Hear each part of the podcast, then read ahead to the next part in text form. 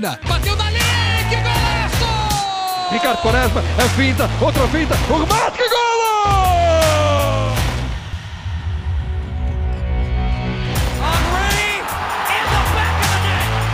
Aymar, Aymar, Aymar, Aymar! Grande golo desta! Futebol de Bolso, um projeto de Brás Assunção.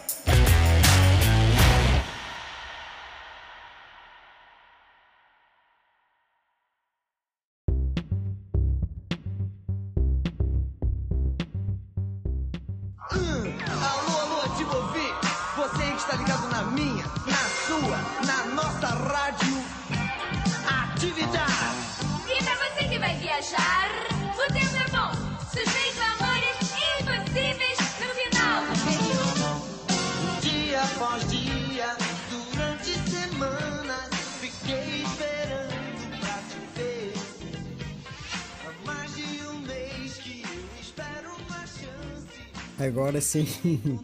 Olá, olá, caríssimos ouvintes e espectadores do meu, do vosso, do nosso podcast Futebol de Bolso. Quem nos vê pela primeira vez, esta é a rúbrica Conexão Brasileirão, 100% dedicada ao futebol brasileiro. Para os temas de hoje, vamos falar sobre a liderança do Galo, as oscilações loucas do Corinthians e da situação delicada do Grêmio. Para partilhar toda a sabedoria sobre estes temas e mais algum, tenho o grande, o inigualável, o homem dos mil e um podcast, Márcio Careca. salve, salve, Brás, como vai? Tudo bem, meu velho? Começar já me desculpando aí, né, pelo, pelo atraso e pela confusão de, de conexão aí. Pedir desculpa por você ter que, ter que ter reiniciado tudo. Mas agora eu acho que a gente vai em céu de brigadeiro aqui, hein? Eu também acho que sim. Lá está, para fazer jus já às oscilações do Corinthians, tudo vai, tudo volta. É isso. É mais ou menos isso aí. Uh, Quero-te agradecer mais uma vez por estares aqui no Futebol de Bolsa. É sempre um prazer falar contigo e dedicares um bocadinho de tempo, né? Que não falta aí são projetos e convites, participares em podcast, além dos teus. Portanto, obrigado por teres uns minutinhos aqui para o português. Que isso, cara. Pra mim é um prazer. A gente sempre bate um papo legal. É muito gostoso falar de futebol com você. E é isso. Eu tô. Aqui no Brasil a gente tem um, um termo que é arroz de festa. É aquele cara que vai para qualquer lugar que chamam, tá em qualquer coisa que é convidado. Esse sou eu atualmente. Eu sou arroz de festa. Me chamou, tô dentro, cara. Não tem, não tem conversa, não. Ainda mais pra falar de futebol, cara. Tô, tô aí Ó. sempre. E então, vamos lá então falar de futebol? Bora, bora, bora, que eu já. Que eu- os três assuntos hoje são muito bons. São, são muito bons. Se calhar vou começar pelo time mais carente de todos os que eu citei. Uh, vamos falar sobre o, o Grêmio, que inclusive despediu há um dia atrás o Scolari, o Filipão, que nós portugueses também bem conhecemos. O que é que se passa com o Grêmio, Márcio? Tu que, que estás a ver o- esta situação por fora, uh, para quem não conhece, uh, o Márcio é torcedor do, do timão do Corinthians. Tu estás a achar isto muito estranho ou é a mesma situação que se passou com o Cruzeiro há, há duas temporadas atrás? Time grande, quando entra nesta espiral, é difícil eh, se levantar. E o Renato também deixou uma herança muito pesada para um Filipão poder pegar eh, num, num time muito remendado. É, eu acho que é um pouquinho de cada coisa que você falou, Brás. É, realmente tem até uma certa semelhança com o que aconteceu com o Cruzeiro, porque é um elenco cheio de jogadores bons, né, de jogadores de tarimba, jogadores já é, experientes é, e que passa por essa dificuldade. Eu acho que ainda tem um agravante no caso do Grêmio, que é o que você citou do Renato. Eu tive papeando com o Fred, né, Fred Fagundes, e que ele é torcedor do Grêmio, e que ele, eu vi ele falando, na verdade, no Futeversivo esses dias, que o Renato é, cuidava de tudo no Grêmio. Desde escolha de hotel na concentração, até horário de viagem. E quando ele sai, o Grêmio é, não perde só o técnico, né, o treinador do campo. Perde o cara que, que era o manager ali, o cara que, que comandava todo o futebol profissional do Grêmio. Então, isso realmente é difícil para um time é, substituir a altura. Eu acho que a, o Grêmio até se fez é, uma reposição num primeiro momento que eu achei interessante, que foi o Thiago Nunes, que é um cara que fez um excelente trabalho no Atlético Paranaense, não foi bem no Corinthians e tinha ali no Grêmio a chance de, de mostrar, né, pegando o, o Uhum. time no início da temporada, de preparar um time legal e as coisas não caminharam. E aí agora eles demitiram o Thiago Nunes, tiveram o Felipão que foi demitido também. pra mim uma coisa tá clara, não é técnico o problema, né? É, não, é, não, é, não é só técnico, na verdade. É, a impressão que se tem ali é que é elenco, né? O elenco, não sei se está rachado, se os caras não se dão bem, mas tem muito jogador bom ali que está muito abaixo do que pode jogar. Então, É. é, esse mesmo elenco que colocou o Grêmio nessa situação é só quem pode tirar. É, esses caras se juntarem agora ali com esse é, Thiago, também coincidentemente o nome do, do interino que vai assumir, o auxiliar, ou o Thiago, de repente chegar, chegarem no consenso de um nome que seria interessante, mas de qualquer forma é o, o time, os caras vão ter que se unir ali e falar, gente, vamos sair dessa? Porque time tem, é, jogador tem, e tem gente pior no campeonato também. Tem muito time querendo essas vagas. A briga para o Z4 no Brasileirão é incrível esse ano. Tá todo mundo querendo cair, é impressionante. É, Então é isso. Acho que é mais uma questão deles se alinharem ali e entrarem num consenso para tirar o Grêmio dessa situação. Ou se os caras não se alinharem também, se não quiserem, aí você pode trazer o Guardiola, o Mourinho, o Klopp, que não vai não adiantar. adianta. Não adianta. Em termos de despicaçar aqui o torcedor do, do Grêmio, era para estar aqui, eh, queridos ouvintes, o Fred Fagundes, também elemento do, do Futeversivo e do podcast Quem Matou a Tangerina, eh, teve um imprevisto e não pôde estar aqui connosco. Eu tinha aqui uma, uma brincadeira para ele, afirmando que o Grêmio quer jogar eh, a, série, a Série B. Eu acho que a Série B brasileira quer seriamente rivalizar com a Bundesliga 2, que não faltam históricos alemães. Temos o Hamburgo, Schalke 04, Werder Bremen, É, ou seja, Série B com Cruzeiro, Grêmio, Botafogo e Vasco da Gama é, um- é uma liga de peso. é, é, se você, se você adicionar aí Curitiba e Guarani, são seis campeões brasileiros, né? É, exatamente, exatamente. Temos aqui já um comentário aqui do, do Cláudio, do Pitadinha História. Vou invadir, podes vir.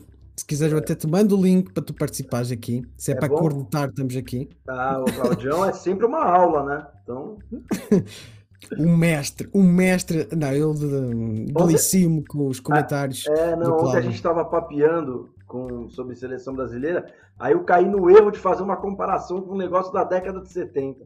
Aí um abraço. Aí ele pegou garfo e faca, botou a batatinha e me jantou com toda a tranquilidade do mundo.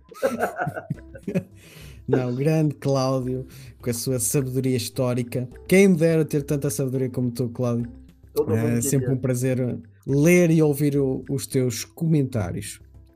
Achei esta comparação interessante. Caso o Grêmio realmente deixa, será muito complicado voltar a subir.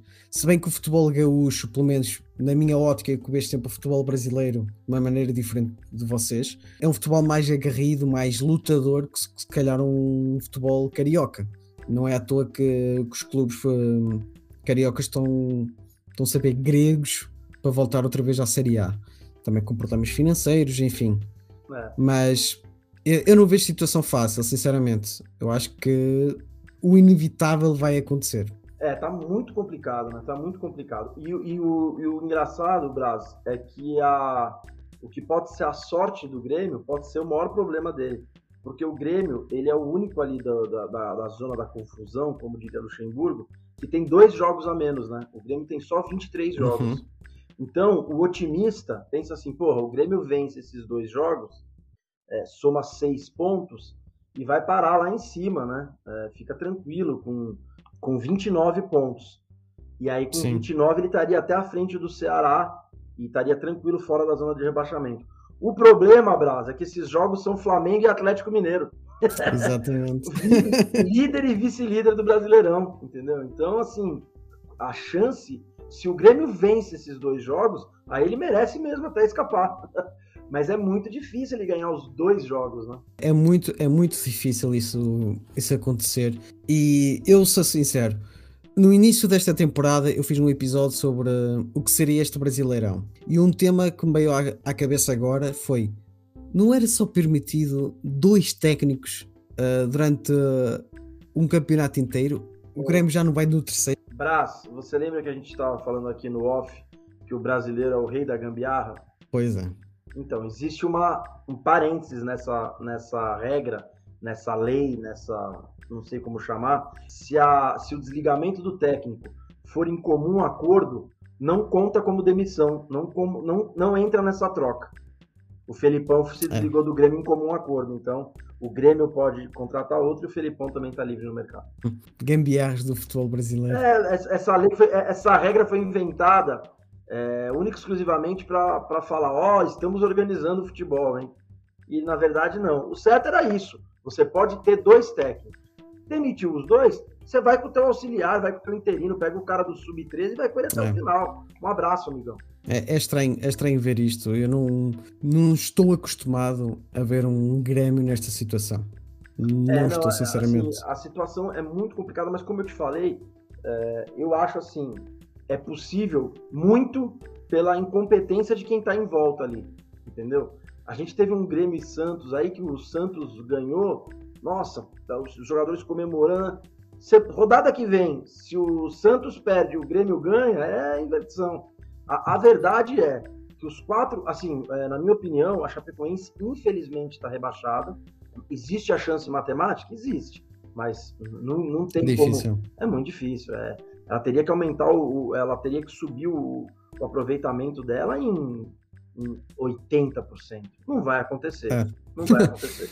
Mas eu acho que do Grêmio até o Ceará, eu coloco o Ceará nessa briga aí, todo mundo pode cair.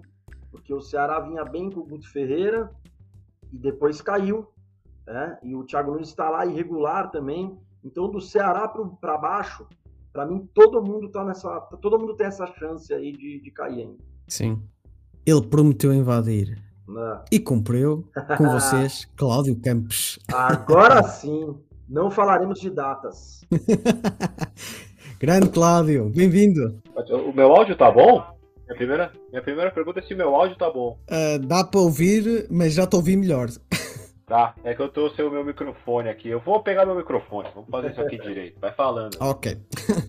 Enquanto o Cláudio se prepara para dar eh, os seus fabulosos comentários e análises, vamos, eh, então, já que o Cláudio está cá, falar do vosso timão. Vamos falar sobre Corinthians, gente. Vamos. Eu li aqui, a preparar-me para este, para este episódio do Futebol de Bolso, que o Corinthians leva golos em todos os jogos do segundo turno do Brasileirão. É.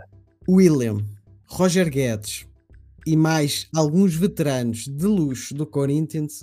Alguém se esqueceu da zaga, de reforçar a zaga, ou foi impressão minha? Não, não acho não, Braz. Assim, acho que não, não é pro- Coincidentemente, realmente o Corinthians é, levou gol nesses jogos, mas não acho que a gente tenha problema na zaga, não. Acho o Gil um cara muito bom. Esse menino João Vitor é, vai para a seleção brasileira, não tenha dúvida. Esse moleque é, é alto nível, um jogador de alto nível. É, e temos, é, assim, acho que talvez o Corinthians precisasse de mais um é, reserva, né? Porque tem o Raul lá, tem o Léo, o, o Leonardo Santos, que é um menino que é, vem de uma série de contusões, então também é, é difícil contar com ele. Mas eu não acho que seja, os gols que a gente levou, não acho que sejam problemas de, de uma zaga fraca, não. Acho que é um sistema que, que, que ainda tem algumas falhas, que está se arrumando, mas é, eu acho que o problema do Corinthians é mais o, o contexto geral, é a irregularidade ainda que o time tem. É, eu sou um cara que, num primeiro momento, critiquei muito a contratação do Silvinho. É, muito. É, não, isso até lá. antes das contratações. Com aquele time horrível que a gente tinha, é, eu já não, não, não, tava, não tava gostando. Mas hoje em dia, não. Eu quero ver mais o Silvinho agora. É, nessa sequência de vitórias que a gente teve, ele não era o Guardiola e agora também ele não é o pior técnico do mundo, entendeu? Ele é um cara que realmente não tá pronto, ele não é um técnico pronto. Mas eu acho que ele é um cara de boas ideias, é, e ele é um, e principalmente a impressão que eu tenho de fora é que o, o grupo comprou ele, gostou das ideias dele. E eu acho que isso é 50% para a coisa dar certo. É, a empolgação da chegada dos jogadores e eles já chegarem e rápido irem resolvendo. Renato Augusto fez gol na estreia, o Roger Guedes fez gol na estreia. O William é o único que ainda não fez uma grande atuação, é, uma atuação assim de, de gala, mas isso acaba em- empolgando a torcida. Mas desde sempre o projeto do Corinthians é 2022. E eu quero ver o que, que o Silvinho apronta aí até o final do ano com esse time. É, acho que o time ainda precisa de alguns reforços, mas eu tô. Eu, como, assim, se você me perguntasse no começo do campeonato, na primeira rodada, o que, que você tá esperando do Corinthians? Porra, o Corinthians em sexto, pra mim, eu tô feliz pra caramba. A sexta vaga também dá direito à Libertadores? Não, esse ano vai até a nona se bobear. Porque o, Hum. o campeão da Libertadores é brasileiro, o campeão da Sul-Americana é brasileiro. E o, Ah, campeão ok. da, e o campeão da Copa do Brasil tá no G6, então nós vamos até G9 aqui no Brasil. Metade do campeonato vai pra Libertadores, o que é horrível, né? O nível vai lá embaixo. Estraga. Estraga um pouco a essência da, da competição. Grande Cláudio, Acho que agora foi, hein? Isso. agora sim, a tua voz im- imponente aqui no Futebol de Bolso. Cláudio, obrigado por, uh, por estares uh, aqui para participar. Fala da tua justiça. Este Corinthians oscila. Porquê? Concordas com o Márcio? É, eu acho que esse Corinthians vai oscilar, principalmente com os jogos de quarta e domingo. É, acho que existe um fator físico que é um problema sério para esse time do Corinthians, que é uma média de idade muito alta. E o Corinthians vai sofrer com isso. Eu acho que tem um outro ponto também, a gente tem falado conversas informais ou dando pitaco em Twitter e tudo mais, que com as mudanças de treinador o tempo todo nos times, então são ciclos curtos de dois, três meses em que alguns times evoluem. Então esse campeonato ele não, ele não é só turno e retorno, ele tem momentos, e o Corinthians teve esse momento muito bom, de, de quase 10 jogos invicto. Ah, o esporte tem o seu momento agora, o América Mineiro tá numa crescente também, então tem muita alteração. Eu peguei vocês falando sobre o rebaixamento. Sim. Acho que o Careca falou é verdade. É difícil saber o que vai acontecer porque tem muita coisa para rolar e os times estão muito oscilantes. Então isso está acontecendo em todos os times. O Corinthians vai ser isso, cara. O Corinthians vai ser isso aí. Existe um sério defeito de recomposição defensiva, isso é um problema sério do Corinthians. E as peças de reposição. Esses são os dois principais problemas do Corinthians. O Corinthians é um time lento na sua recomposição, porque tem um meio-campo que não é dos mais ágeis, mesmo tendo um meio-campo muito técnico. E a questão da recomposição, ou até para você mudar o jogo. Sim. né? Então, vou dar um exemplo do jogo contra o esporte. O Silvinho escolhe errado o time titular, porque ele coloca o Jô ah, e a gente fica praticamente com um jogador a menos na construção de jogo, porque o Jô não participa, e o Jô tem um sério problema que não é. é, o Jô não desaprendeu a jogar. Só que no futebol de hoje, a parte física, ainda mais encarando um zagueiro como o Marcão do esporte, Não dá. fica muito complicado querer que o Jô fique- faça pivô o jogo inteiro, os 90 minutos, com um problema sério de questão física que, que, que, que- que o Jô encontra hoje em dia. E quando ele vai fazer as alterações, o time até melhora um pouco, mas aí já era um pouco tarde, já tomado gol. Então eu acho que é, é, o Corinthians ele vai ter momentos de surpreender, de ser um grande, uma grande atuação, ah, porque é um time muito técnico, é um time muito técnico. Eu tive a oportunidade de assistir do estádio agora, e você vê que é um time que, ao contrário do que foi nos últimos meses aí, Anos. é um time que gosta da bola, né? É um time que não gostava da bola. O Corinthians não gostava da bola e hoje o Corinthians ele quer ficar com ela. Ah, tem um jogador que a gente reclamou um pouquinho no começo do ano, mas aí você vê que o cara num time em que os jogadores se movimentam mais, que é o Cantídio, como rende mais, com jogadores mais inteligentes à sua volta, e ele podendo trabalhar mais a bola, como ele cresce numa, né, nessa situação mas tem seus defeitos, assim, para mim acho que o principal é esse, assim, quando esse time engatar uma rapidez de recomposição defensiva e conseguir até matar os jogos com antecedência, né? O Corinthians teve o jogo contra o Juventude, que faz 1 a 0 e para o ônibus lá atrás até tomar o empate. Atlético Goianiense, foi o Atlético Goianiense esse jogo. Juventude sai perdendo e, e empata com o gol do Roger Guedes. Contra o Atlético Goianiense, faz o gol lá em Goiânia e depois para de jogar simplesmente, desperdiça os pontos. né? a, a demora para definição de fazer 1 a 0 contra o Bahia quase complica o jogo, não fosse o pênalti no fim do primeiro tempo. O Bahia com 11 em campo no segundo tempo seria bem difícil, o jogo seria bem diferente. Então acho que é, é um, um pouco mais de é, não de controle de jogo, mas de definição do jogo, de rapidez de definição do jogo, até porque são peças que não aguentam os 90 minutos. É, você- é, a gente vai ter que se acostumar a ver Renato Augusto, o William e alguns outros nomes saindo aos 30, aos 25, pelo menos até o fim do ano. É algo bem provável de acontecer, e aí com isso, automaticamente, o nível do time cai também. É, assim, a- acho que a principal coisa que eu queria salientar aí que o Claudio falou é esse lance da recomposição. Realmente isso é uma coisa que, que incomoda até já. Acho que é por isso que ele está segurando tanto Fagner e Fábio Santos, essa é a impressão que eu tenho, que é para tentar suprir isso daí. E acho que o Cantilho também aí talvez é, é, fique devendo. A- além dele não ser, a gente está acostumado há anos aí, como o Claudio falou, o Corinthians tem aquele volante que é só marcação, né? É um cara que pega e entrega a bola ali. O Cantilho não é esse cara, mas em compensação ele acrescenta demais na saída de jogo e ele não vem jogando mal na marcação, não. Muito pelo contrário. É que é uma, é uma característica diferente.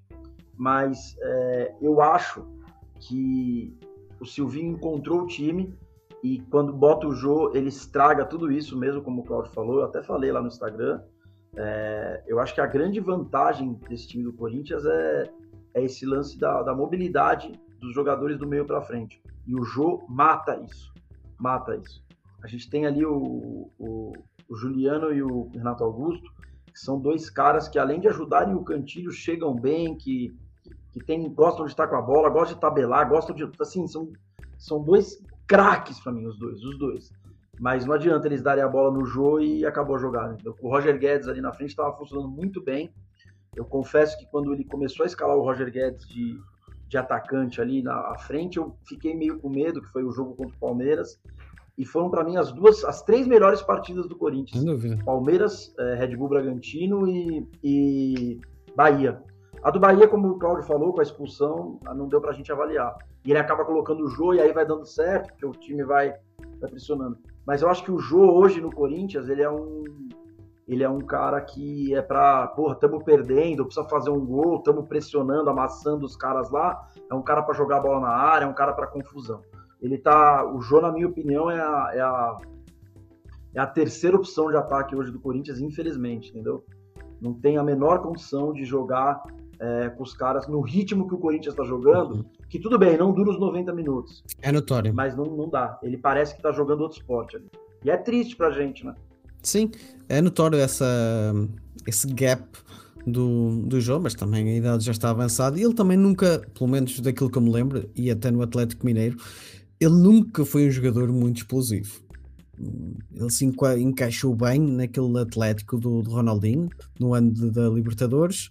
Enquadrou bem no, no Corinthians de 2015, 17. penso eu, quando vocês. re- 17, quando eh, revalidaram o, o título de campeão brasileiro mas depois fica muito aquém das expectativas. E acho que com a idade avançada já não pouco traz este Corinthians. Eu, eu ia realçar um fator que vocês falaram, que eu, que eu senti isso no- nos highlights.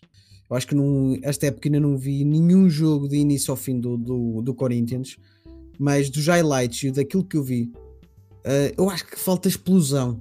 Eu acho que agora com, com a chegada do William, do Renato Augusto, do Roger Guedes, traz o- muita qualidade técnica, é inegável, mas acho que falta um poder de explosão muito grande este Corinthians. Eu acho que quando as coisas estão a correr mal, como foi o caso contra o Sport Recife, acho que falta um jogador com uma velocidade extra para desequilibrar e para criar rupturas na, na defesa.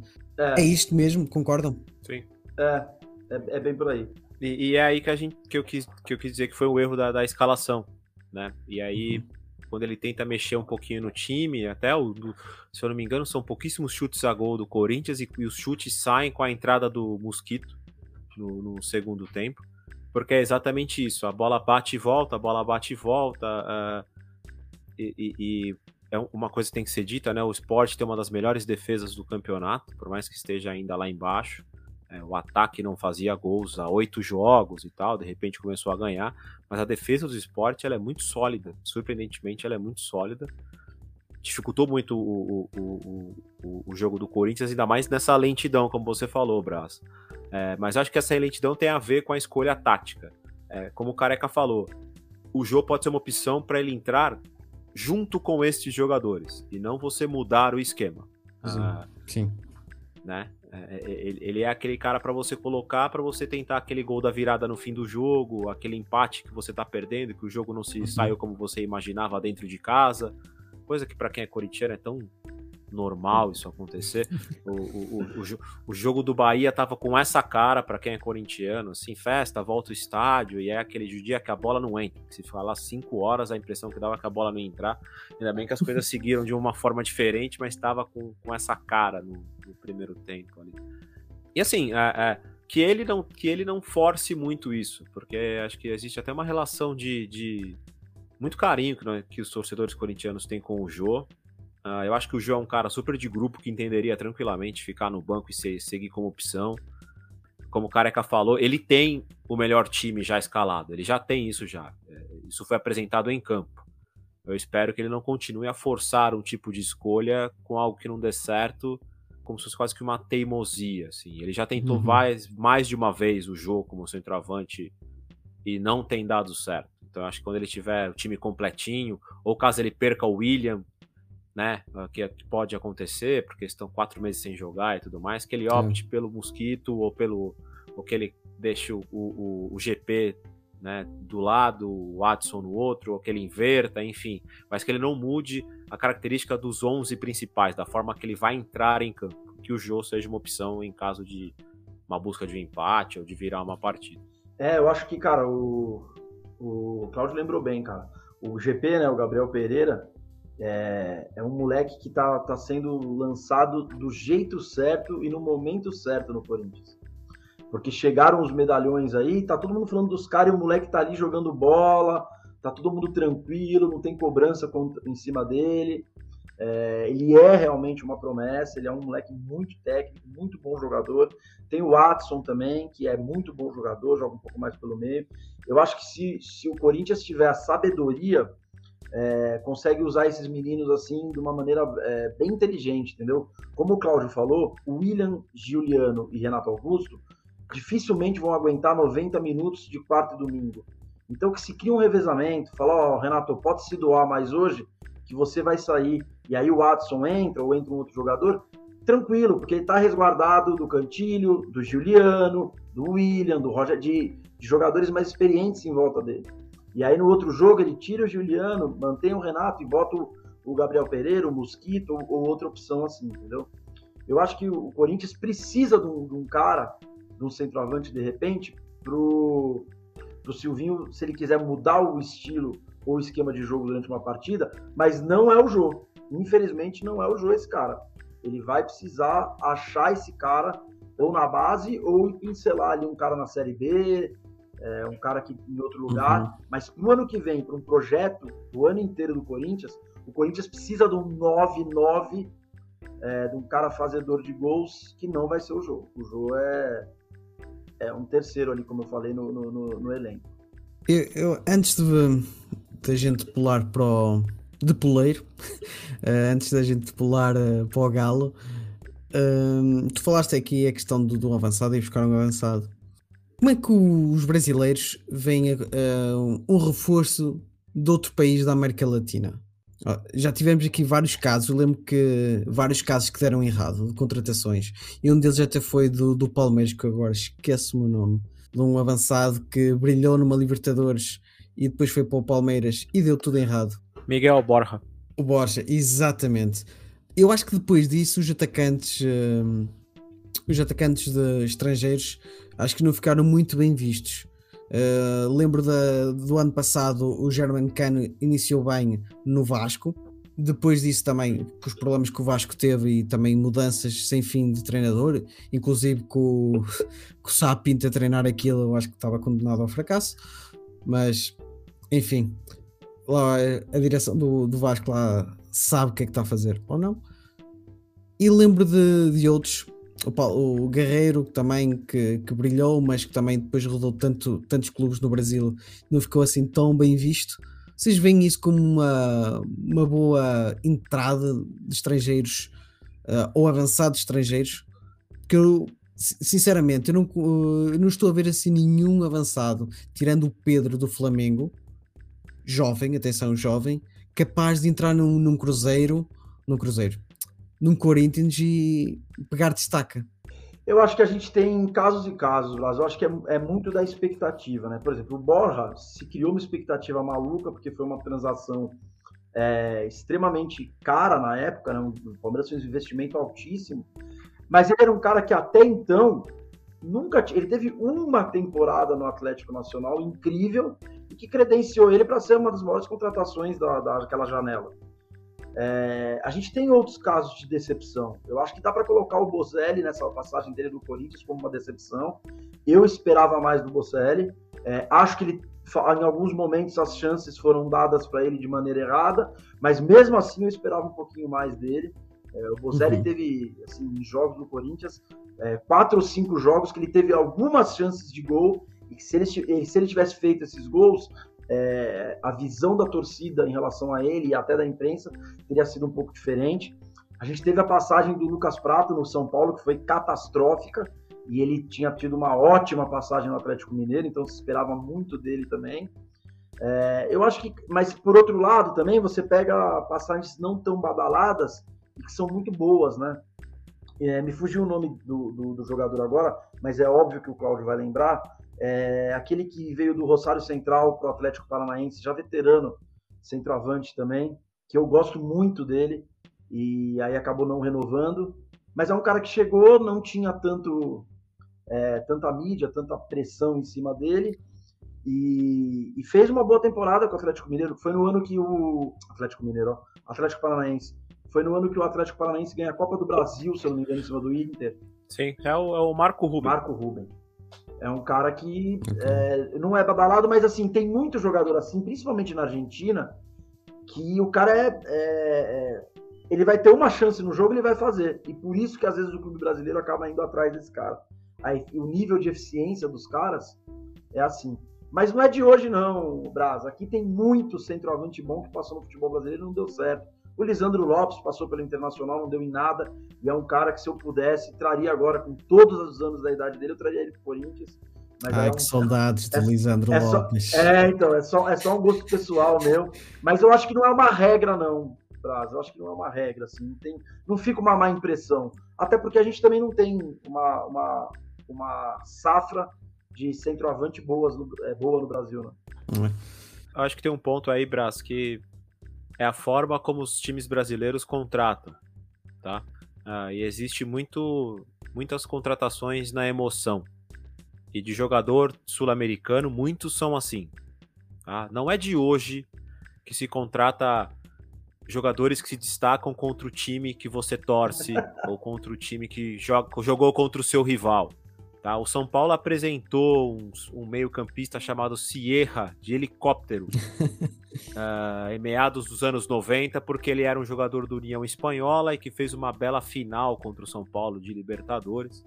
E ele foi contratado e chegou de avião aqui ah, no Morumbi. Desceu de, de de helicóptero, quer dizer, no Morumbi. Então são, são coisas desse tipo. E- e- então falta um pouco também da análise. Ah, primeiro que hoje em dia, felizmente ou infelizmente, a primeira peneira é uma peneira de scout europeia, né? Então o jovem de destaque, Uruguai, Argentina, Colômbia, ele tá indo para Bélgica, para França, para Holanda, para Portugal.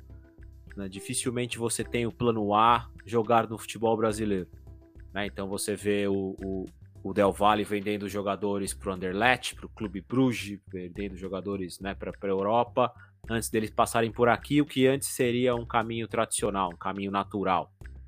Então a gente também já fica com a, com a segunda camada de, de, de bons nomes. E aí, para mim, falta um pouco do scout. Né? Um mérito, por exemplo, quando, quando o Palmeiras vai lá e busca o lateral esquerdo do Penharol. Isso é scout. E eu acho que com centroavante a emoção é maior do que a análise, muitas vezes na contratação. Quando a gente fala do Borja, Hum. é, é um, é um dos exemplos.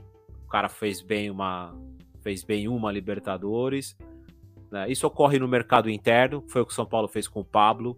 Você fecha o olho para só uma temporada do Pablo, ao invés de ver toda a carreira do Pablo como um jogador e contrata. E lembrando que o Flamengo quase o contratou, o Gabigol não era o plano A, ele era o plano B. É, O plano A era o Pablo, e existe uma desistência em função dos valores.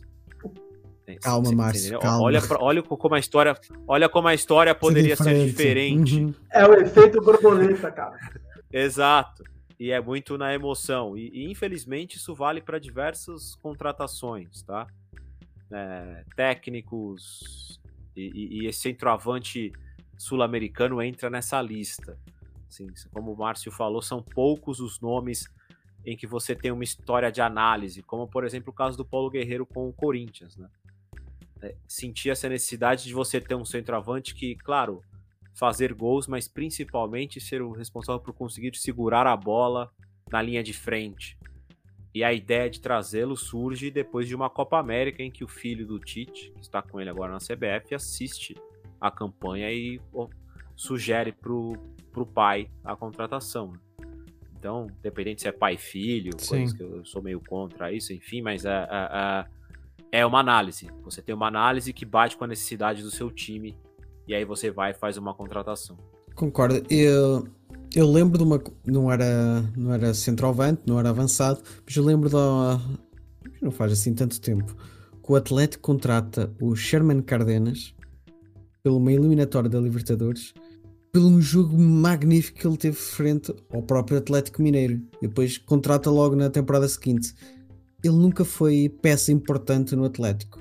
Ele era um nome badalado, pelo menos nós aqui na Europa conhecíamos através do, do simulador de futebol, o videojogo Futebol Manager.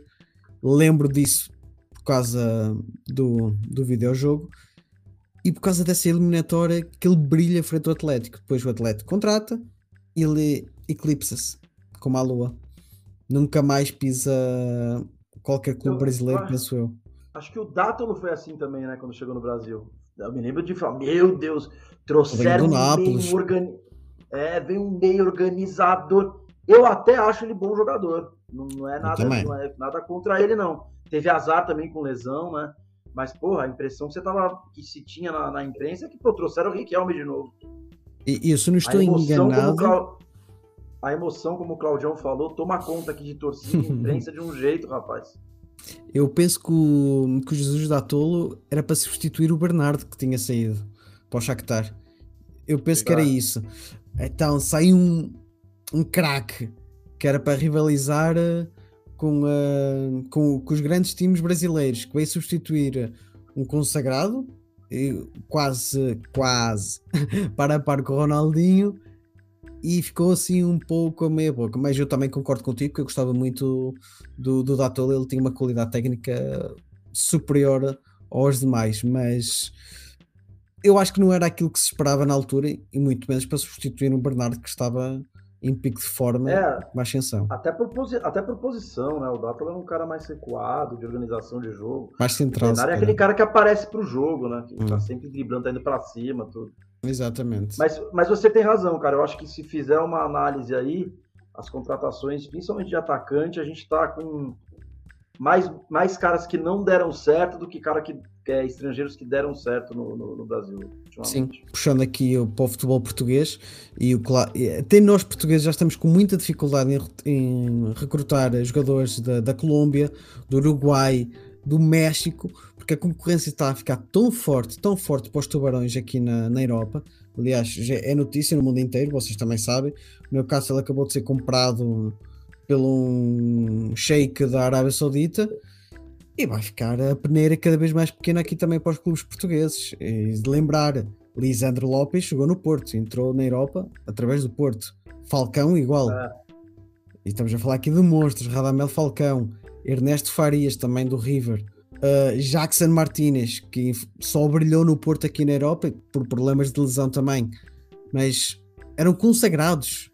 Outros no México, outros na Colômbia. Rames Martinez, o Rames Martinez, o Rames Rodrigues, É, também passando veio por... com 18 anos para o Porto. Isso.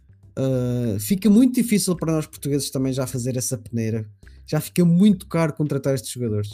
Mas eu falo este tipo de comparação porque, e corrijam-me se eu estiver enganado, eu acho que se investe tanto, eu acho que os clubes brasileiros fazem das tripas coração para contratar consagrados como o William, por exemplo, está num caso do Corinthians, que vocês bem conhecem, não seria se calhar um pouco mais benéfico num scout mais profundo buscar uma pérola desses, desses países do Uruguai, por exemplo, da Colômbia, que saem sempre grandes talentos.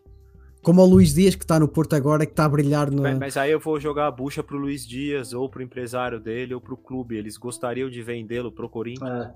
tendo o Porto como opção pra jogar? É, é, porque esse é o ponto, Uhum. ô O Braço. Claudio falou antes, cara. É, e aí, só, desculpa, só pra fechar, tem, tem, tem, tem uma questão que é o seguinte também, e aí eu não tô dando razão pro Corinthians, tá? Eu tô só trazendo o contexto. O Corinthians deu all-in Uhum. na temporada 2021 pra conseguir uma vaga na temporada 2022 na Libertadores e tentar recompensar financeiramente a loucura que ele fez agora, trazendo esses jogadores mais tarimbados, tá? Foi, foi uma aposta pesada para que isso aconteça e tende a acontecer, caso não desande a coisa, pelo que a gente tem visto de bola jogada, não só de resultado, tende a acontecer. Então o risco valerá, entre aspas, né? Porque a, con- a conta talvez ainda não feche, valerá a pena. E, e era uma forma de pelo menos se aproximar de dois, de dois ou três times que estão criando uma separação, né? Atlético Mineiro, Flamengo e Palmeiras. Então acho que é uma estratégia mais arriscada. né? Não estou dizendo que é o certo, mas foi a, estra- foi a estratégia decidida. E tem uma coisa, é, Brás, que é um sério problema do, da nossa, do, do nosso país aqui, cara. né? É, Nós somos conservadores por natureza.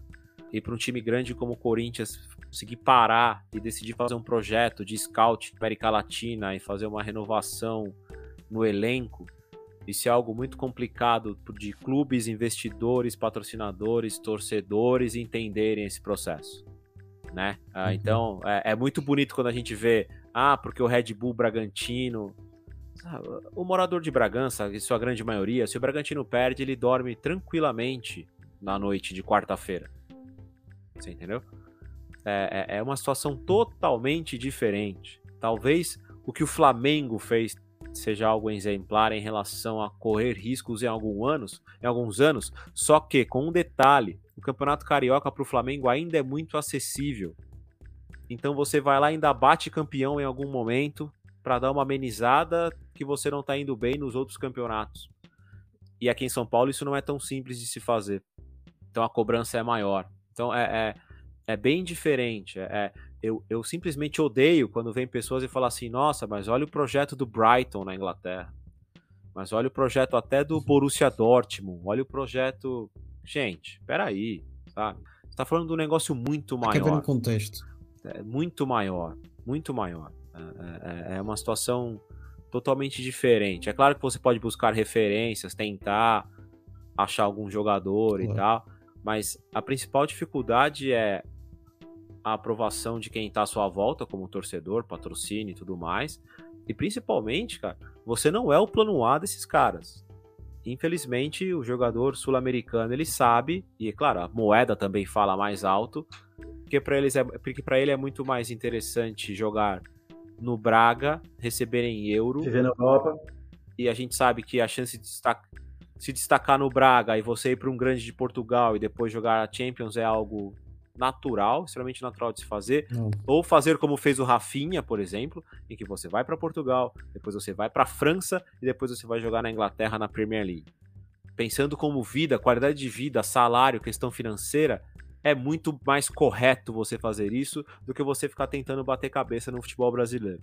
E, e- e se para um brasileiro isso faz sentido, imagina para um uruguaio, para um colombiano, para um equatoriano, sabe? É, então, se vem o, o, o Raio Valecano com um projeto um pouquinho mais estruturado e o cara vai jogar a La Liga, ele não pensa duas vezes. Ele vai jogar a La Liga porque ele vai aparecer bem mais mundialmente e a chance de se destacar é muito maior. Ok. É o caso do, da estrela, a possível estrela do Benfica, que acho que ainda tem muito que trabalhar para isso. O Darwin Nunes, o uruguaio, que já foi chamado à seleção do Uruguai, apareceu numa segunda divisão espanhola. É isso. É. É isso. E, e veio para substituir um nome muito grande no Benfica. Substituir, entre aspas, porque era muito cotado, já era quase certo no Benfica, que era o Cavani. O Jesus queria o Cavani a todo custo. E quem é que ele recebe? O Dário Nunes.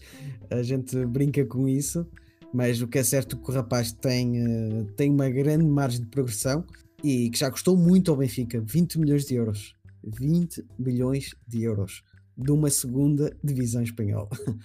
Reforça aquilo que tu falas e do meu lado sonhador, eu acho que eu acho que com um scouting se calhar mais, mais profundo, uma vez que vocês estão no mesmo continente, eu acho que, que seria possível trabalhar também essa imagem. Mas tu já falaste aqui algumas questões até políticas, eh, estruturais e sociais no Brasil, que se calhar impede um pouco isso de acontecer. Para não falar Ah. na maior que a económica. Não, você só tira esses caras com dinheiro, cara. É dinheiro. E aí, é, aí, e aí entra o que o Claudio falou. Nem é só dinheiro. Se tiver uma proposta parecida da Europa, um abraço. Entendeu? É, não, não tem como. O Brasil Uhum. hoje, financeiramente, os clubes brasileiros é, são mais fortes, por exemplo, que os clubes argentinos. Então, é, teoricamente, a gente conseguiria pegar esses caras de lá, é, do Chile também, de repente, Equador, Paraguai. Mas o que acontece é que eh, qualquer proposta europeia é muito maior, porque aí a gente, o que a gente, o que a gente teoricamente faz, a força que a gente tem em cima deles, a Europa tem em cima da gente, né? O euro, a libra, é, é muito. E cara, fora, fora o seguinte, aí vai uma, vou dar uma filosofada aqui. Você pega, por exemplo, um argentino, o povo argentino é muito mais, como é que eu posso dizer, ele, o, o, a- o jovem que vai surgir num clube na periferia argentina, ele é muito mais preparado para a vida do que um jovem brasileiro.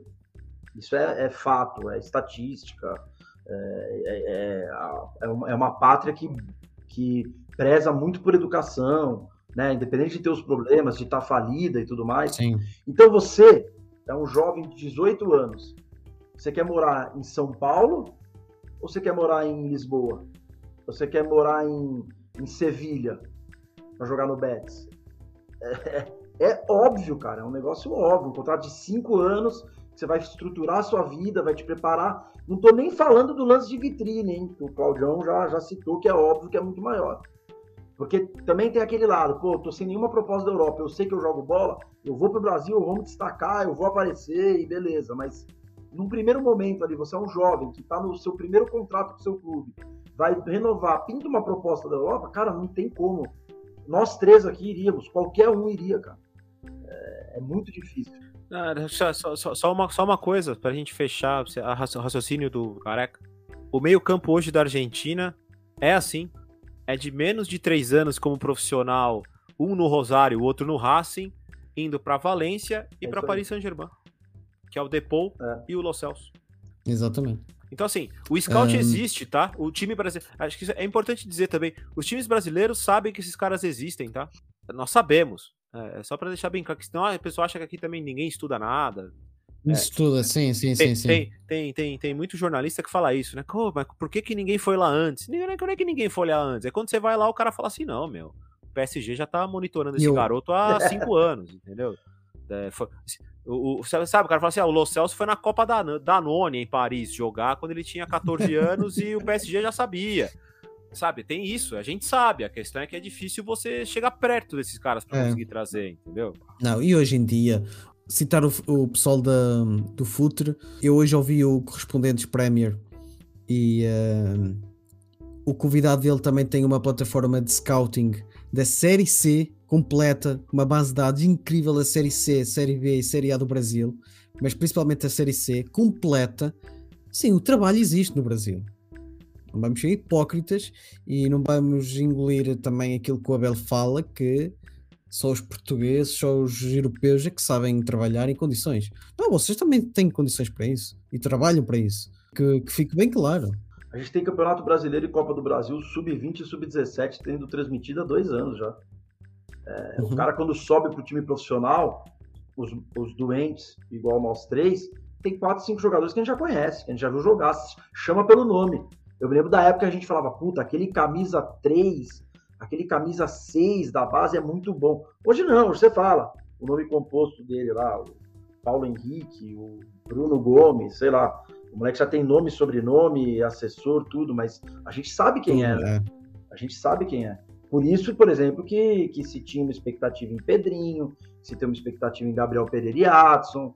O, e, e tem mais também, cara, além para fechar isso aí que o, que o Claudião falou, que aí a gente tem o, o fator que é o, que é o determinante nessa subida, né, desses meninos. Tem cara que não vinga, cara. Tem cara que não. Você se aposta no moleque que não segura a onda da passagem. Vai vingar com 26 anos.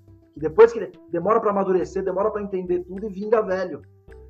Velho. É. Sim, sim. É, é, isso é importante também, né? Porque existe uma cobrança e uma empolgação com pou- pouquíssima razão, né? Na hora de analisar É. quando o garoto sobe, né?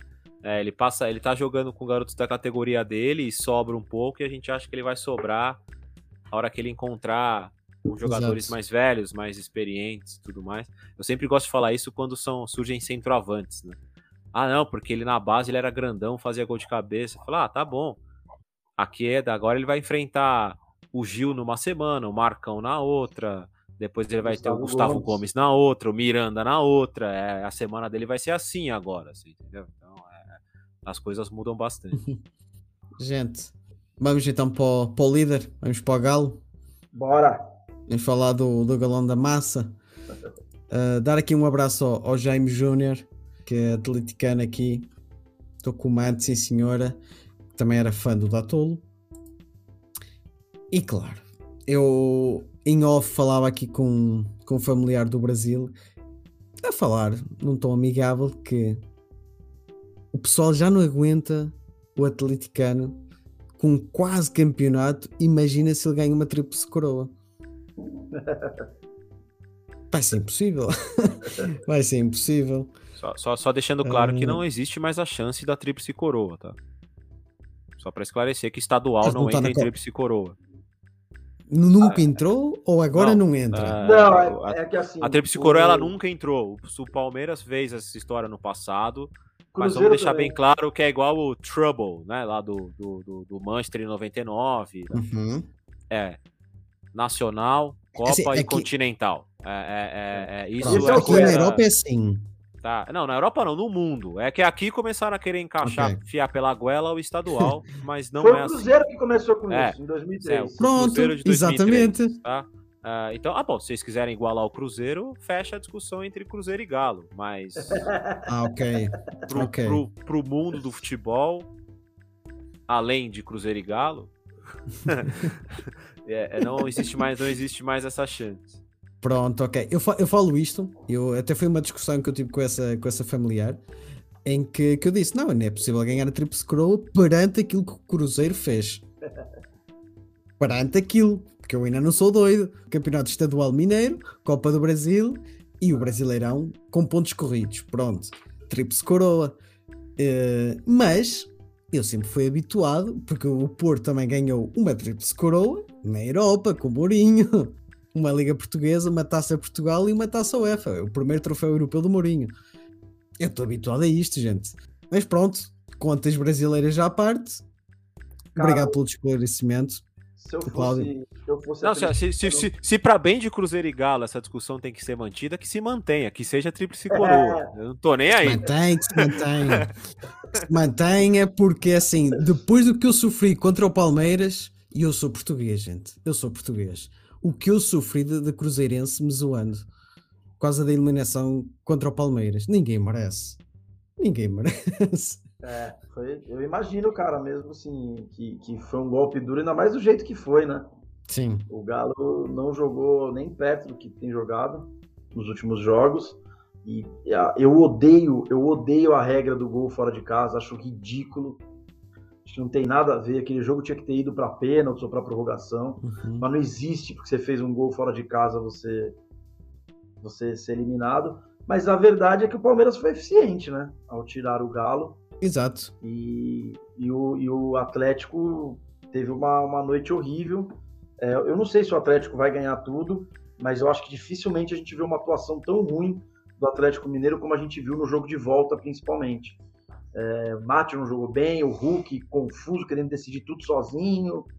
E aí o time foi se embolando, foi se embolando e começou a se desenhar ali. É, parece que, o, parece que o, o gol fez mal pro Atlético Mineiro naquele jogo Sim. porque faz o gol e aí o time, o time se perde. Mas eu, Bra, se eu fosse torcedor do Atlético Mineiro, ou se o Corinthians estivesse passando por isso, eu ia querer o Campeonato Brasileiro de qualquer jeito.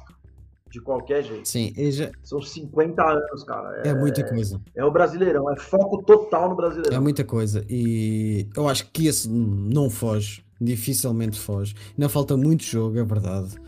Eu falei isto no meu episódio no Campeonato Português.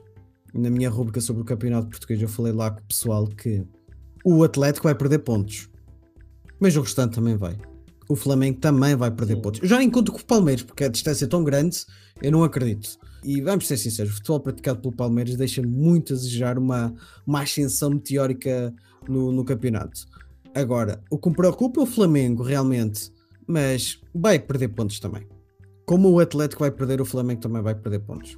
Eu acho que a favor do Flamengo tem aquilo que a gente estava falando em relação ao Grêmio, né? O Flamengo tem dois jogos a menos Uhum. que o Atlético Mineiro. E aí essa diferença que hoje é de 11 pontos, ela pode cair para 5. Tudo bem, né? Se, se, se, fica no, no si, mas eu acho que é nisso que o flamenguista tem que se apegar para tentar esse tricampeonato. Porque, na minha opinião, se o, se o Atlético Mineiro perde esse título, é a maior pipocada da história do Brasileirão. Ganha fácil da do Palmeiras de 2009, da do Grêmio de 2008, é, da do São Paulo do ano passado. Assim, o, o título está muito na mão do Atlético Mineiro. Muito, muito mesmo.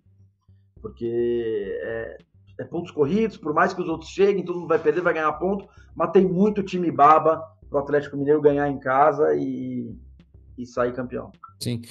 Antes de dar a palavra, Cláudio, a veterania, acham que é um fator para assustar ou realmente velhos são os trapos? Este pessoal, como o Diego Costa, o Hulk, o Nacho, vai estar aqui para mais uma temporada ou duas para fazer da sua experiência, veterania, para os mais novos que estão que irão aparecer.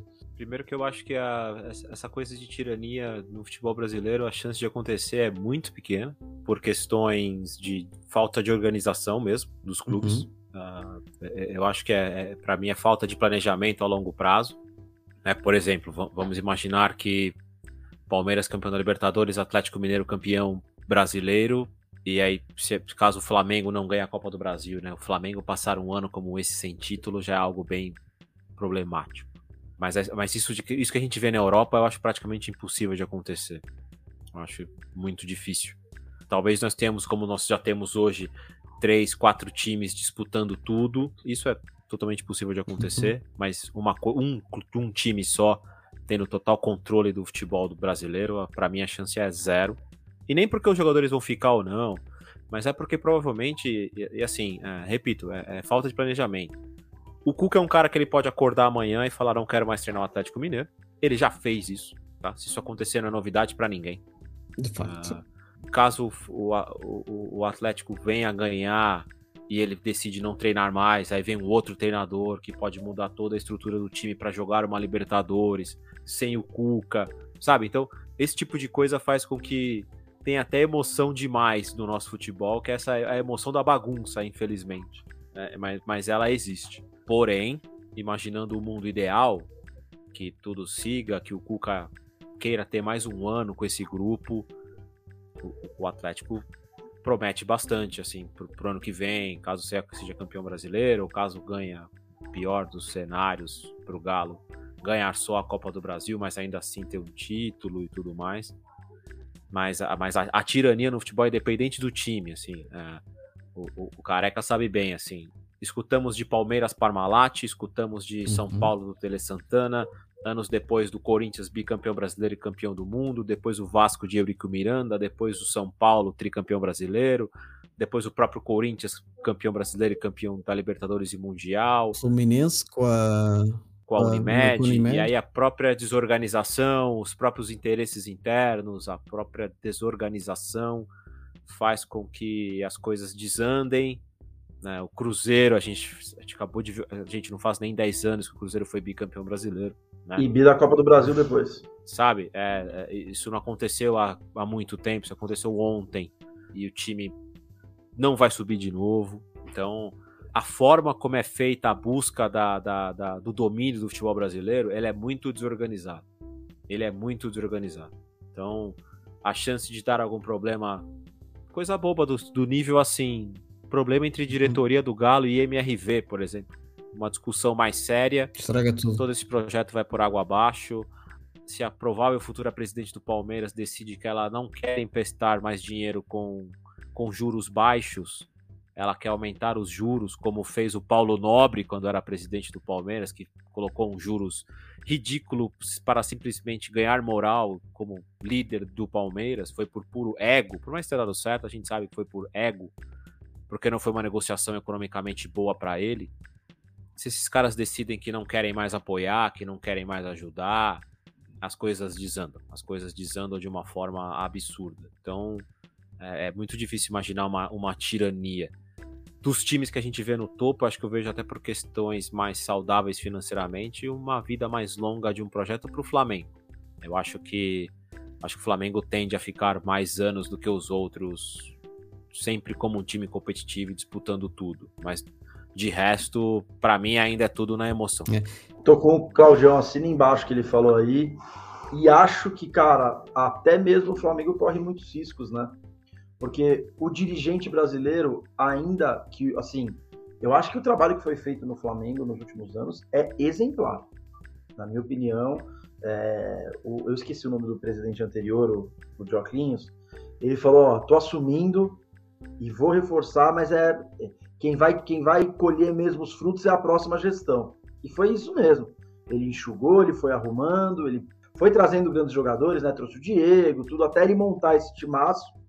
Mas eu acho que até o próprio Flamengo corre risco, cara, porque ainda, ainda é um cara apaixonado pelo clube ali. E o principal, cara, que é um negócio que eu sempre falo: dirigente brasileiro tem ego, cara. Tem ego de artista. e isso é um problema. Ou o cara é muito inteligente e tá visando. Inteligente, é, digo assim. é, às vezes o que ele vai fazer com essa inteligência são os 500. Mas é um cara inteligente que tá visando uma coisa lá na frente, uma prefeitura, um senado, um deputado, né, quer migrar para política, ou ele vai entrar nessa onda aí de estar todo dia na, na, na capa do jornal e o cara pira. E nessa de pirar, ele vai se cagar ou com a empresa parceira, ou com um craque do time, ou com a própria torcida. Então, é tudo com é tudo sempre com o pé atrás aqui, porque como o Claudião falou, a qualquer momento um projeto incrível e enorme cai por água abaixo. É, é um histórico, né? Assim, é, é só, é só a gente lembrar. Os principais clubes brasileiros surgiram de clubes sociais, de associações da elite dos estados, principalmente no caso do Rio de Janeiro. Então existe claramente uma relação política desde sempre no futebol brasileiro.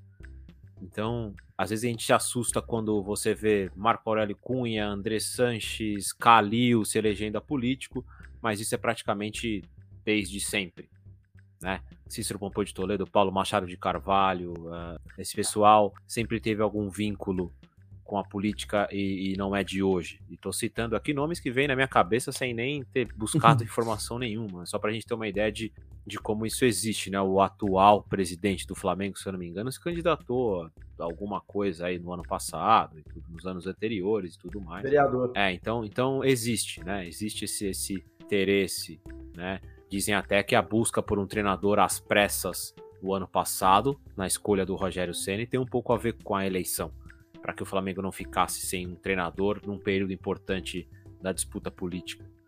Então, o, o ego, como, como o Careca falou, ele esteve sempre presente na- nas questões de liderança do, do futebol brasileiro, muito antes de qualquer trabalho organizacional, de estruturar o clube ou, ou coisa do tipo, né? Então, é, é por isso que é sempre uma surpresa, assim, ach- ach- além disso, né, existem diversos clubes em que você não tem oposição, como é o caso do São Paulo, em que a oposição praticamente era um braço da situação e que só quer uma coisinha nova, mas quando você vai ver, você puxar um pouquinho a capivara, as fotos antigas, tá todo mundo abraçado, estão todos É no tudo mesmo igual, né? restaurante, são todos são todos bem bem amigos e bem coniventes com o que acontecia nos anos anteriores. Então, É, e se bobear, coisa que acontece aqui em Portugal, concorrência a uma presidência de um clube, quando alguma das forças é eleita,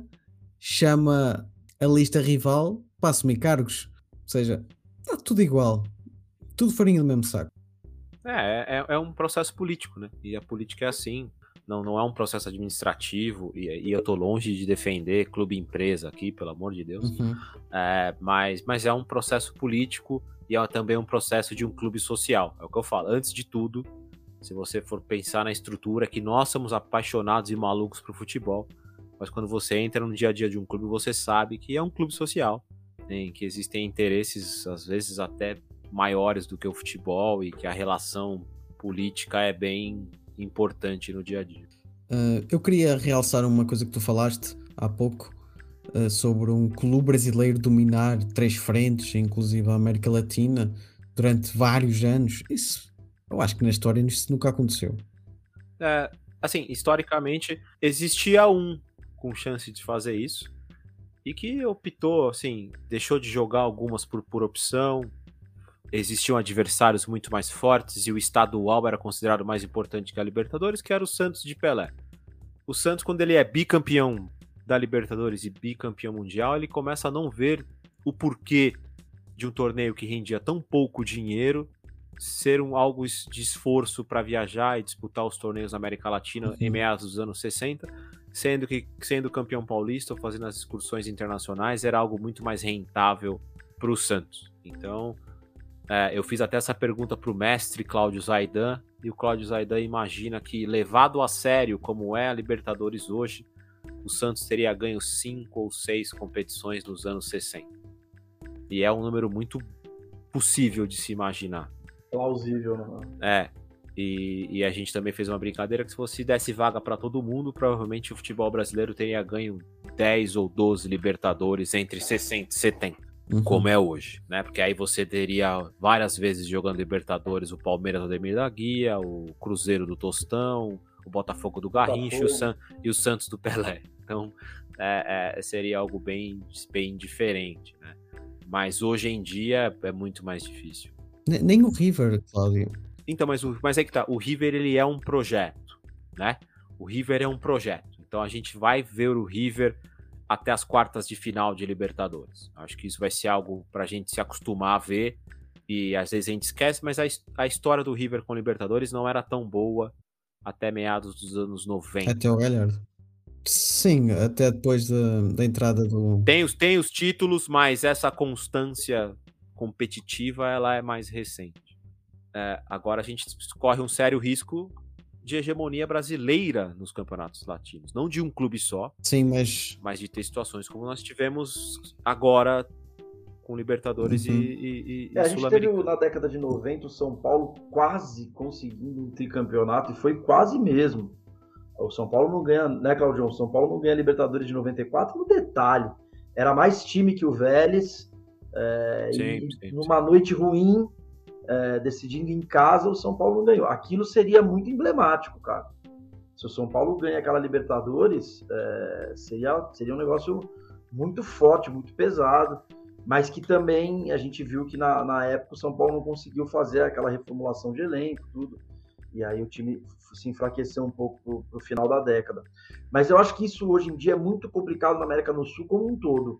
O Claudio falou, o River tem um projeto, tudo, mas exemplo, dizem que o Galhardo já não fica, né? Então já vai vir um outro cara, já tem um ano de transição aí, mas que esses caras vão brigar em quartas, às vezes até uma semi de Libertadores, é, é frequente, não tenha dúvida.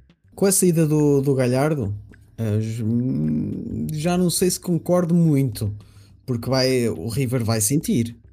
Sai o Galhardo, sai o diretor de futebol, projeto, né? responsável pela transição entre base, que está no Inter agora, Uhum. fazendo um Fábio alguma coisa. Grossi, talvez, seja Não dele. sei o sobrenome, sei que é Fábio. Ah, fez um ótimo trabalho lá e sugiro, dê uma olhada aí, YouTube, internet, a reestruturação que ele tem feito nas estruturas da categoria de base do Inter.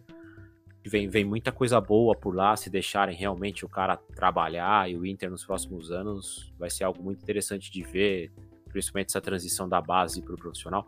Um garoto que era do Aldax aqui de São Paulo, que foi para lá, fez gol agora contra o Chapecoense, já é um pouquinho do resultado O desse trabalho trabalho de sim. transição. Vai, vai, vai ser interessante, mas você perde as principais peças. Né? Então é, é complicado quando você perde o- o idealiz- idealizador do projeto junto com o treinador que fazia toda a estrutura, transição, scout e tudo mais. É, é complicado, é complicado. Mas que deveria servir de exemplo, né? Porque se você for pensar, o River Plate nada mais fazia do que eu sei que eu vou perder o Tagliafico, eu tenho que arrumar alguém antes dele ir embora. E eu já faço um scout sabendo que eu vou perder o Exatamente. Tagliafico. Estou dando um exemplo porque é, é o caminho que eles fizeram, sabe? Então, fazendo uma analogia bem tosca, até porque os níveis são diferentes, mas assim, é, tá na cara que o Corinthians precisa de dois laterais para substituírem esses dois laterais que estão lá por questão de idade.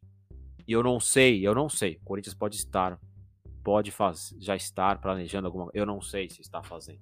Isso é um pouco preocupante. né? Ah, eu acho que os times brasileiros têm esse erro. Renato, por mais que a gente tire sarro, ele sempre fez com esse ponta, esse, la- Uhum. esse jogador de lado de campo que o Grêmio perdia, ele vinha com outro. O O Grêmio perdia, ele vinha com outro, né? Foi de Luan para Cebolinha, de Cebolinha para Ferreirinha e, e, e, ele acha esse cara e, e, é um pouco do exemplo, né?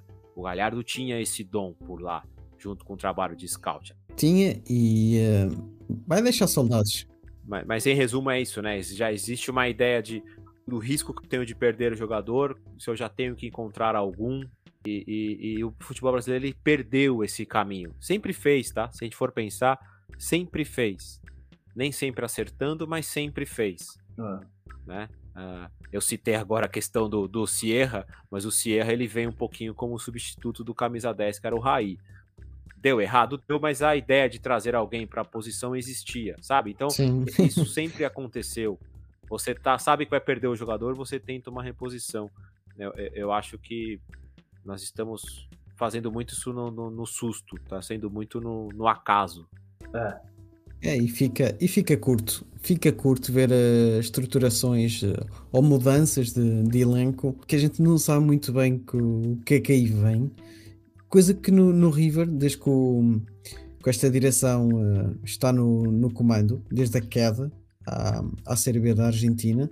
Há todo um trabalho sério, desde a direção até ao plano de formação, até o elenco principal, que há um caminho. Há um projeto, há um caminho, há um trabalho que vão todos remar para o mesmo lado. Sai um, que é inevitável sair um, dois, três jogadores por época, já temos um substituto de altura. Esta época houve uma reformulação no plantel do River. Uh, nesse sentido, o Nacho saiu, é um dos exemplos que veio para o futebol brasileiro. Já tinha outro substituto lá. Voltou o Central, que ganhou a Libertadores frente ao, ao Boca, para substituir outro que, que ia sair. Gente, estruturação com cabeça, tronco e membros. Eu acho que é o que falta um pouco aos clubes brasileiros. É, não, falta muito, assim, falta muito. A gente, e até em cima de uma coisa que o Cláudio estava falando, a gente não sabe onde esse trabalho do Galo vai parar, né, do Atlético Mineiro. Mas é, é impressionante, cara, se você for analisar. O Atlético tem no mínimo dois jogadores para cada posição e bons jogadores. Posição. As laterais são impressionantes, volantes, meias e atacantes são impressionantes. Atacante o Cuca tem de todos os estilos, para todos os gostos e com todas as características, né? É parecido um pouco com o que o Flamengo fez, mas eu acho que o do Galo ainda é mais é, homogêneo. O Flamengo, aquele Flamengão do, do Jesus, e, e, desde então, ele tinha uma ou outra posição que a, que a diferença do, do titular e do reserva era grande, né? O Galo é muito pouco, cara. Uhum. É muito pouco. Ele tem jogadores que são muito próximos. A lateral esquerda, é que o Arana, para mim, é um fenômeno. Mas o Dodô é muito bom jogador, por exemplo. Cobre, cobre é. Mariano e Guga. É, os atacantes, sabe? Então, assim. E não é fácil fazer isso, não, hein? É, haja visto o Palmeiras aí no, no início dessa era Crefisa, se você for analisar e botar no papel, o Palmeiras errou muito mais do que acertou em contratação. É, aquelas primeiras aquelas primeiras temporadas do Alexandre Matos, eu, eu nem considero muito a primeira, porque realmente aquilo tinha que ser feito. Aquela lavada, aquela virada no elenco, por mais que aquela daquela Márcio, estás a falar mal do Palmeiras, o Abel está a cortar a internet. É, é isso, provavelmente é ele. Não, mas eu tava falando que aquela, aquela, aquela primeira reformulação não teve jeito, né? Acho de 2014 para 15 ali, que sai o Gareca, aí tem aquele monte de argentino no elenco. Aquela primeira limpa, quando o Palmeiras escapa do rebaixamento, eu até acho que tudo bem. Mas dali para frente, o Alexandre Matos, a diretoria do Palmeiras, errou muito mais do que acertou em contratação. Né? Gastou muito mais errado do que em contratação certa. Então não é só ter o dinheiro, né? É você ter um cara, você saber fazer é complicado. Gente, apontamentos de última hora. Algum? Ô, Brasil, eu, eu acho que você tem que mudar de planeta se o Atlético Mineiro perder esse Campeonato Brasileiro. Essa é a sugestão que eu te dou. Cara. Não vais falar de coisas tristes. Vamos pensar positivo, que este é o ano, este é o ano Olha, do Galo. Para um, um torcedor de Portugal e do Porto, acho que já está um pouquinho calejado. dá para dá para suportar bem. No caso do Porto, nem tanto, mas da seleção. Sim, sim, seleção portuguesa. Cara, eu, eu, eu vou dar uma. Já dei essa sugestão no Futiversivo, eu vou dar essa sugestão aqui também. O Braço não deve ter esse problema, porque eu acho que as opções de análises de futebol, principalmente na Europa e em Portugal, tem muita gente boa fazendo um trabalho legal. Aqui no Brasil também tem. A gente citou aqui o Futre, eu acho que eles começaram a tratar com certo carinho o futebol brasileiro porque me incomoda demais eu conseguir ter mais informações desse Brighton, que a gente acabou de citar aqui, do que do trabalho do Fortaleza do Voivoda nas grandes mídias. Então, se eu vou em algum canal grande, eu consigo ter mais informação do esquema tático do RB Leipzig do que do Atlético Paranaense. Então, porque se analisa muito pouco futebol aqui no Brasil. Então, acho que e aí automaticamente a gente também assiste o nosso futebol com um pouquinho de ódio, né? Com um pouquinho já de energia negativa. Então, Uhum. minha, minha dica é que assistam os jogos com um pouquinho mais de carinho. Tem, tem coisa boa acontecendo no futebol brasileiro, ainda, mais no meio, ainda no meio dessa bagunça, no meio desse caos. Tem muita coisa interessante. Não é à toa que nós estamos com duas finais de torneios sul-americanos envolvendo clubes brasi- brasileiros. Ah, então, quando for ver o Fortaleza do Voivoda, assiste com carinho. O Bragantino, dá, dá uma olhadinha com carinho. O próprio Corinthians do Silvinho, eu tive a oportunidade de assistir do estádio. Você vê que tem coisa boa ali para se ver. Ah, até os erros a gente tem que analisar, como é o São Paulo do Crespo, que não vive bom momento. Mas acho que a gente tem que tirar um pouquinho do ódio quando liga a TV para assistir futebol brasileiro, ao invés de ter só o carinho quando a gente liga a TV para assistir Premier League. Acho que precisa de um pouquinho mais de equilíbrio nas emoções quando for assistir futebol. Cara, eu tô muito com você, Claudião. Queria acrescentar nessa tua lista aí o Atlético Goianiense, que é um time pô, que muito investimento muito pequeno, teve troca de treinador porque perdeu o treinador, não porque demitiu, o cara foi contratado. E o América Mineiro, cara, o Mancini, que foi que largou o Atlético Goianiense para vir pro Corinthians, tá conseguindo se, se reestruturar no campeonato, subir. Eu sou fanista, né, cara? Eu gosto muito do futebol brasileiro, é, mas eu tenho total é, entendimento do que acontece na Europa também. Não sou esses caras. Porque nem tanto ao mar, nem tanto à terra, né? Tem uma galera que, que acha que tudo que se fala da Europa também é um absurdo, que não tem nada a ver. Mas eu não, cara. Eu, eu acho que. Mas o que o Claudio falou é fundamental, cara. É, é importante que se dê é, muito valor, que se fale mais disso mesmo. E parabéns pro Cláudio que consegue pronunciar o, o nome do técnico do Fortaleza sem errar. Eu não vou me arriscar, mas eu gosto muito, muito do trabalho dele, cara. Vamos muito todos. do trabalho dele. É, não só do trabalho de resultado, mas da forma como ele se porta em entrevista coletiva, a forma como ele fala de futebol e, a- e ele na beira do campo, cara. O, trato dele com os jogadores. Eu acho que esse, esse, esse diferente do Bahia, né, que contratou na emoção um argentino, de repente por ser argentino, o Fortaleza acertou muito na contratação dele. Voivoda, Voivoda. acertei. Eu acho que esse cara vai ser, acho que esse cara vai ser muito falado ainda no futebol brasileiro e de repente até na Europa. Não, com certeza. E já se começa a falar um pouco, ah, mas isso se calhar sou eu que ouço pai 20 podcasts de futebol por dia, mas ah, já é muito conhecido aqui o, o trabalho do Fortaleza. Meus amigos, isto foi um prazer ter vocês aqui de- para falar sobre futebol e futebol brasileiro com dois catedráticos do, do futebol aí. Desculpa por invadir do nada. hein? É isso.